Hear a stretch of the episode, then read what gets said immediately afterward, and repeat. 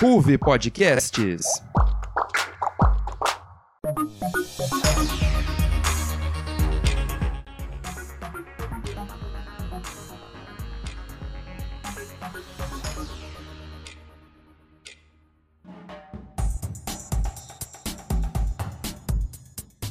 Olá para você, ouvinte do NJ Notícias. Começa agora mais uma edição do Rádio Jornal da Ruve Podcasts. No último episódio, em abril, chegamos à marca de 50 episódios lançados e comemoramos com uma edição super especial sobre a nossa amada Unesp. O programa de hoje vai falar sobre uma das festas mais queridas e tradicionais para nós brasileiros. Então acompanhe com a gente a edição do NJ sobre a festa junina. Conhecer todo o folclore por trás dessa celebração, como entender também os trajes usados, as músicas tocadas e dançadas.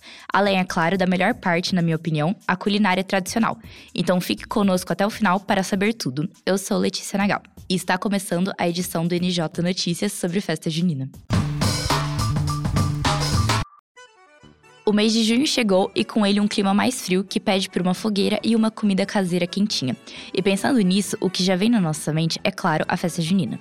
Ocorrendo ao longo do mês de junho, essa festa é marcada por uma mistura de influências de várias culturas e religiões, mantendo consigo um vasto significado para o povo brasileiro. Marcada por uma série de tradições e costumes que encantam a todos, Unindo elementos religiosos, culturais e históricos, a festa traz alegria e diversão por todo o país. As quadrilhas e danças são uma marca registrada da celebração. E começando com isso, a nossa repórter Emanuele Biso trouxe mais curiosidades para nós. É com você, Manu. Olá, ouvinte! Eu sou Emanuele Biso e, para começar, as festas juninas são a segunda maior celebração brasileira, atrás apenas do Carnaval. Elas que são comemoradas em todo o país acontecem inicialmente no dia 12 de junho e se encerram no dia 29 do mesmo mês. Suas origens se caracterizam pela mistura do catolicismo com o paganismo. Atualmente comemoram-se três santos católicos juntos à festa: Santo Antônio, São Pedro e São João. Além da comida típica, as danças e músicas também são importantes características das festas juninas. O estilo de música mais comum é o forró, e a dança mais emblemática é a quadrilha, que corresponde a uma coreografia de casamento caipira. Seu objetivo é homenagear Santo Antônio, conhecido como Santo Casamenteiro. Nesse contexto, a bacharel em Ciências Sociais pela USP, Renata Medeiros Paulo Olielo, que também possui mestrado em Antropologia Social pela Unicamp e doutorado em Antropologia Social pela USP, comenta que a dança e a música são resultantes de um contexto sócio-histórico do Brasil, quando a cultura brasileira se mescla com a cultura europeia, trazida pelos imigrantes e se consolida com o passar dos anos. A quadrilha é uma dança, um tipo de dança que vem lá do século XVIII, né? ela tem a ver com essa circularidade entre danças que são danças corteses e danças populares, enfim, né? É, e a gente vê que é uma dança que fica, é, ela fica circunscrita ao contexto da festa junina, né? A variedade de ritmos e estilos musicais existe em cada tipo de arraiá, o que torna a festa muito mais alegre e divertida para quem participa. E é justamente essa diversidade que atribui um sentido cultural e artístico para as apresentações.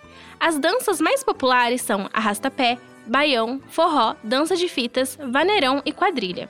O arrasta-pé é um gênero musical típico do Nordeste, que se baseia no forró pé de serra e tem sua origem nos bailes que ocorriam no final do século XIX. Já o baião, que vem do sertão, retrata o cotidiano dos sertanejos. O forró, originário do sertão nordestino e que se espalhou pelo restante do país, é caracterizado pelo som da sanfona, da zabumba e do triângulo. Outra manifestação artística é a dança de fitas, oriunda do folclore europeu. Nesta dança, um mastro é enfeitado com longas fitas coloridas no topo, e a dança acontece como uma ciranda. Já o vaneirão, típico do sul do país, é uma dança gaúcha de origem alemã e que tem esse nome devido ao ritmo dos movimentos. Ela pode ser vaneira, ou seja, uma velocidade moderada, ou vaneirinha, em velocidade lenta. Por fim, a quadrilha junina é que se mais destaca no São João, acontecendo no meio do arraial ao som da música sertaneja ou nordestina. É geralmente ensaiada com coreografias em grupo e narrada por um orador. Nesse sentido, a dança, além de ter caráter social tão importante, também acaba sendo uma expressão natural das músicas típicas juninas: forró, baião e chachado. O baião, ritmo derivado do forró e eternizado por Luiz Gonzaga, utiliza da viola caipira, triângulo, flauta doce e sanfona.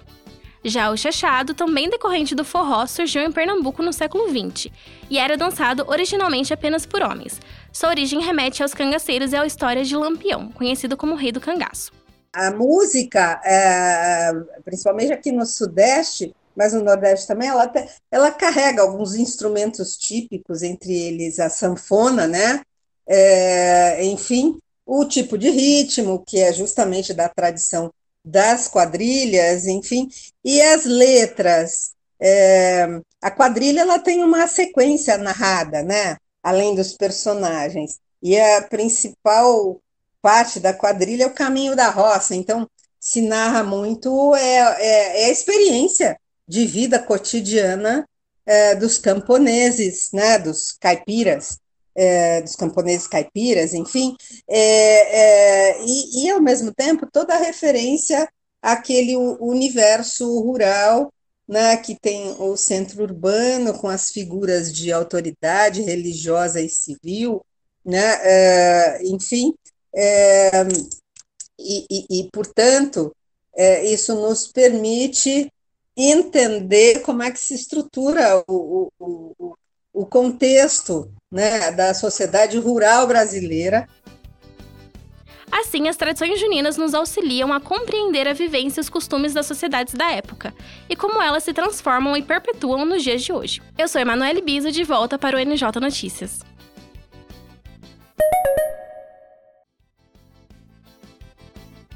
Nossa, quantos estilos musicais diferentes, adorei conhecer, Manu. Com uma diversidade musical tão grande, os trajes e figurinos não fogem disso. Cada um com sua história e representação. Eles fazem parte da cultura local.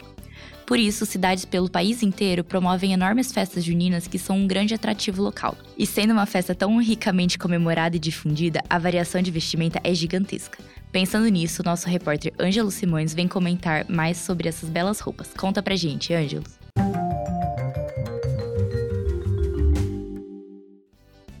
A festa junina tem origem na Europa medieval, com as comemorações das colheitas e do solstício de verão. Posteriormente, ela foi incorporada pela Igreja Católica como uma celebração de São Pedro, Santo Antônio e São João. Como uma festa tradicionalmente europeia, sua vestimenta, de início, seguia os padrões ditados pela corte. As mulheres usavam vestidos volumosos e os homens vestiam camisa, calça, colete e até mesmo perucas. Quando a festa caiu no gosto popular, os camponeses tentavam seguir os mesmos padrões de vestimenta praticada pela nobreza, colocando suas melhores roupas para a ocasião. Por se tratar de uma população mais humilde economicamente, eles adaptaram as roupas de, da sua maneira.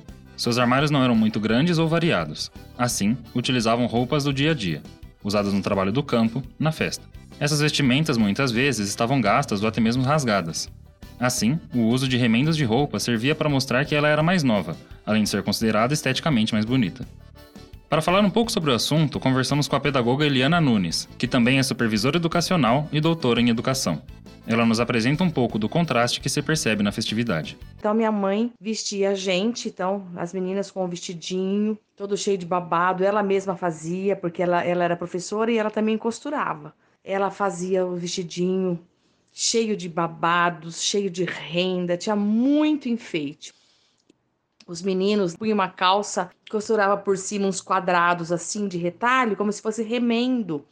E aí os detalhes eram com um lápis de maquiagem. Então ela na gente passava um rouge, que hoje é o blush, passava aquele rouge vermelho na, nas meninas, ficava com a maçã vermelha do rosto e fazia umas pintinhas com lápis preto e nos meninos fazia o bigodinho então era a representação do caipira, era o camponês. Então era essa herança, né, desse Brasil rural. Eu não sei se hoje é isso ou se é mais a coisa do consumo.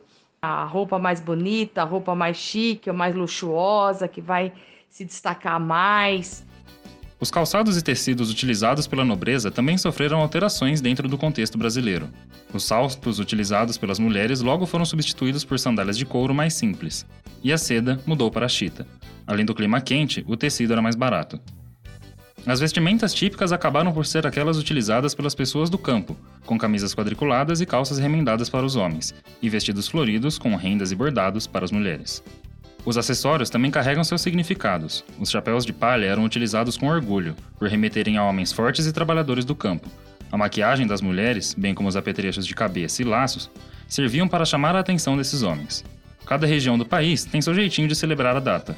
No Nordeste, as cores vibrantes, saias florais e vestido de roda são predominantes, enquanto no Sul, com o clima mais frio, muito se bebeu das fontes europeias, com casacos de lã, lenços e botas. Neste sentido, a pedagoga Eliana comenta sobre sua experiência com essa diversidade cultural e social e como ela se expressa nos dias atuais. Eu estive uma vez em São Luís do Maranhão, já faz uns 20 anos, e aí eu fui assistir a grande festa do Bumba Meu Boi. E aí tinham os grupos de raiz, de trabalhadores, pessoas que iam descalças, sabe? Trabalhadores mesmo, muito humildes. Dançavam Bumba Meu Boi com aquelas vestimentas bem simples que eles confeccionavam à mão, né? Com toda a simplicidade. E tinha também os grupos de elite, pessoas muito ricas, com aquelas vestimentas muito luxuosas, muita pedraria, né? Aquilo devia custar uma fortuna. E eu lembro que era um festival onde alguém saía com um prêmio de lá. E aí eu observei que os grupos mais premiados eram aqueles que esse perfil, essa característica, né, das vestimentas mais luxuosas, que era aquela coisa para turista ver, né? Então você vê que o poder econômico ele se impõe também. Em um parâmetro geral, essas celebrações são muito mais do que apenas festas para se fingir de caipira. São festejos que celebram a identidade regional e unem as comunidades em uma celebração da colheita e da vida, reforçando os laços familiares e de amizade. Eu sou Ângelo Simões, para o NJ Notícias. Ouvinte, espera um pouquinho que a gente já volta para falar sobre muito mais da festa junina em nosso país. Quem é essa jogadora aí do time feminino do Brasil? Mentira que você não conhece. Falaram sobre ela no Elas por Elas. Elas por Elas?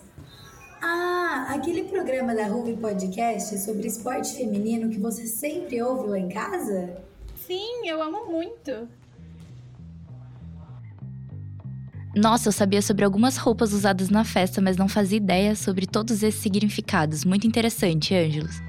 E falando em significado, você, ouvinte, conhece todo o folclore brasileiro e sua influência sobre a festa?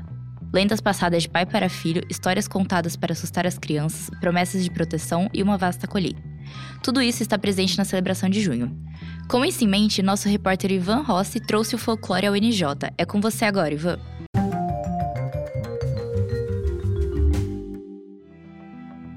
Olá, ouvinte. Tranquilo? O que seria de uma boa festa junina sem se reunir para contar histórias ou ouvir lendas dos mais velhos? Você, ao menos uma vez na sua vida, escutou algum avô ou avó contar lendas como a do Saci, do Curupira, da Mula Sem Cabeça ou da Cuca? Mas de onde vêm essas lendas? Então vamos aproveitar esse clima de festa junina para conhecer um pouco mais dessa história e principalmente de onde vem o folclore. O folclore é o conjunto das criações de uma comunidade cultural, baseando-se nas tradições de um grupo ou de um indivíduo. A palavra folclore foi utilizada pela primeira vez no artigo do arqueólogo William John Thomas, publicado no jornal O Ateneu, em 22 de agosto de 1846. Por esse motivo, no dia 22 de agosto é comemorado o Dia do Folclore. A palavra folclore é formada pelos termos de origem saxônica folk, que significa povo, e lore, que significa saber. Portanto, folklore é o saber do povo ou sabedoria popular. No Brasil, a palavra adaptada se tornou apenas folclore. Normalmente, no folclore, as lendas misturam fatos reais e fantasiosos para procurar explicações a casos de um determinado povo ou comunidade, juntando tudo isso em danças, costumes, alegria e festa. O professor de inglês e redação Felipe Bellini, em vídeo no seu canal do YouTube do mesmo nome, comentou sobre o assunto. São costumes passados pela oralidade através de griots que são aquelas pessoas que armazenam todo o conhecimento oral e passam de geração para geração. São sábios, contadores de histórias, pescadores, que de grupo em grupo, para menores, para crianças, para adolescentes, impressionam eles com a cultura, com as lendas, mas também apresentam uma tradição que faz com que eles se identifiquem enquanto povo. Então, a gente pode entender que o folclore brasileiro é o conjunto de hábitos, costumes, lendas, músicas, tradição e literaturas que identificam as diferentes regiões e também, nos, na sua somativa, identificam a cultura brasileira. No Brasil, o folclore foi resultado da miscigenação de três povos: o indígena, o português e o africano, e também foi influenciado por imigrantes de várias partes do mundo. Por isso, nosso país tem uma tradição folclórica variada, rica e muito peculiar. Em cada região do Brasil, o folclore apresenta semelhanças e diferenças específicas. A própria festa junina é uma vertente do folclore brasileiro. Baseada no cristianismo trazido pelos portugueses junto com os padres jesuítas, a festa acabou se mesclando a costumes indígenas e afro-brasileiros, tornando a festa tão variada em diferentes partes do Brasil. Vale ressaltar que o evento está ligado à comemoração de três santos: São João, São Pedro e Santo Antônio, como explica o professor Fagner Araújo em seu canal no YouTube, Prof. Fagner Araújo. A festa junina originalmente é festa joanina por causa da comemoração da Europa, da Idade Média, da Igreja Católica, em homenagem a São João Batista, mas aqui no Brasil a palavra junina acabou sendo modificada. A vogal O passa a ser U e faz referência agora ao mês de junho, pois nesse mês, além do dia de São João, que é dia 24 de junho, nós também temos o dia de Santo Antônio, dia 13 de junho, e o dia de São Pedro, dia 29 de junho. Ou seja, o Brasil incluiu mais dois santos e agora a gente comemora o mês inteiro. E na época em que Portugal colonizava e governava o Brasil, essas comemorações vieram junto com os portugueses e foi nesse momento que acabaram sofrendo essas alterações. Nessa época, gente, desde a colonização até o século XIX, o Brasil teve influência de elementos culturais de vários outros países do mundo. Além de Portugal, vieram elementos da cultura da França, da Espanha e até mesmo da China. Então, podemos concluir que a festa junina é cheia de histórias como a do casamento, das danças, da vestimenta e da culinária. E o que seria a história se não o saber do povo? Ou seja, a festa junina é puro folclore. Eu sou Ivan Rossi, em matéria para o NJ Notícias. Eu adoro o folclore brasileiro. Ótima matéria, Ivan. Até agora, nós já falamos de música, danças, trajes e folclore. Conhecemos mais sobre a cultura e costumes do Brasil inteiro. Agora, só falta falarmos da parte mais saborosa da festividade, a culinária típica. Além do cuscuz e do quentão, qual mais comida de festa junina você conhece? Para nos deixar com água na boca, nosso repórter Pedro Lucas Araújo vem contar para a gente sobre todos os deliciosos quitutes. É com você, Pedro. E aí, Lê, olá ouvinte. Bom, então vamos falar sobre a parte mais saborosa dessa época do ano. Além do folclore, da música, das danças e do figurino típico, a festa junina também é caracterizada pela culinária tradicional. Existem muitas opções de doces, salgados e bebidas que estão relacionadas à cultura do campo e do interior. Duas regiões do Brasil se destacam quanto à mesa tradicional junina: Nordeste e Sudeste. Em ambos os locais, existe uma grande variedade dos chamados quitutes, que são comidas que servem apenas como petiscos ou acompanhamentos. Ainda assim, existem relações comuns nas duas regiões. Na culinária nordestina, as receitas são passadas de geração em geração. Entre os pratos mais conhecidos na mesa junina na região Nordeste, em geral, estão a pamonha, a canjica, o cuscuz, o arroz doce, o pé de moleque e os bolos de milho e de macaxeira, em regiões do estado do Rio Grande do Norte, também é comum a produção e o consumo da carne de sol durante essa época do ano. Na Bahia, ganham destaque as bebidas típicas, como os licores. Já no Maranhão, o vatapá e o mingau de milho, mais conhecido como munguzá, são quitutes essenciais nas festas juninas. Em outras localidades nordestinas, é servido a bebida aluá, feita a partir de algumas frutas. No Sudeste, a variedade também é grande. Alguns pratos coincidem com os que também são comuns no Nordeste.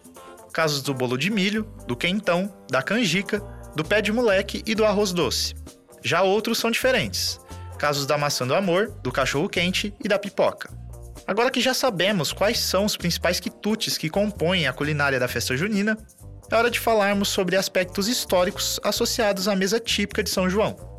Para isso, eu conversei com a Viviane Aguiar, que é graduada em jornalismo pela Unesp e também é doutora em História Social pela Universidade de São Paulo. A sua dissertação de mestrado, defendida em 2019, abordou a respeito da cozinha tradicional paulista, associada várias vezes com a festa junina.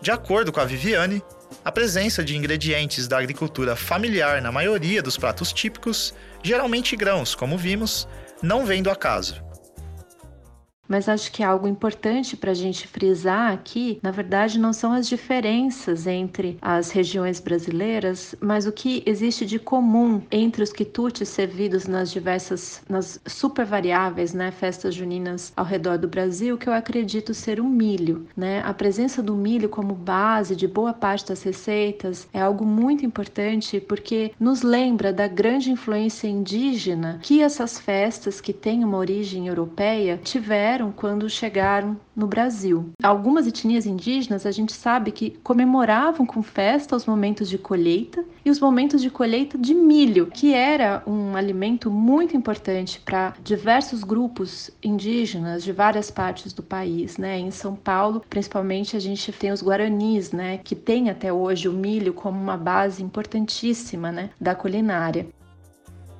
Apesar de termos conhecimento dos costumes tradicionais que influenciaram a cozinha típica junina, é basicamente impossível mencionarmos uma data aproximada ou mesmo um momento histórico de quando esses hábitos adentraram nas celebrações de junho e julho no Brasil.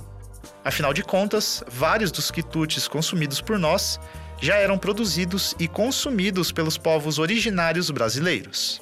Então a gente tem, por exemplo, os relatos do padre Antônio Ruiz Montoya, que foi um jesuíta, né? Ele esteve em São Paulo no século 17 e ele escreveu um dicionário guarani, algumas obras, né, sobre os guaranis que habitavam aqui essa região e também a região mais ao sul do país, né, e também no Paraguai. E nesse dicionário aparece lá a paçoca, né? Então já se fazia a paçoca naquele momento, né, pilar a farinha com a carne, né? E possivelmente também com amendoim ou com outras, outros ingredientes, né? Já, já estava né, no repertório é, alimentar dos indígenas. Como já dito, a oralidade tem um papel muito importante para a perpetuação desses hábitos culinários através das receitas.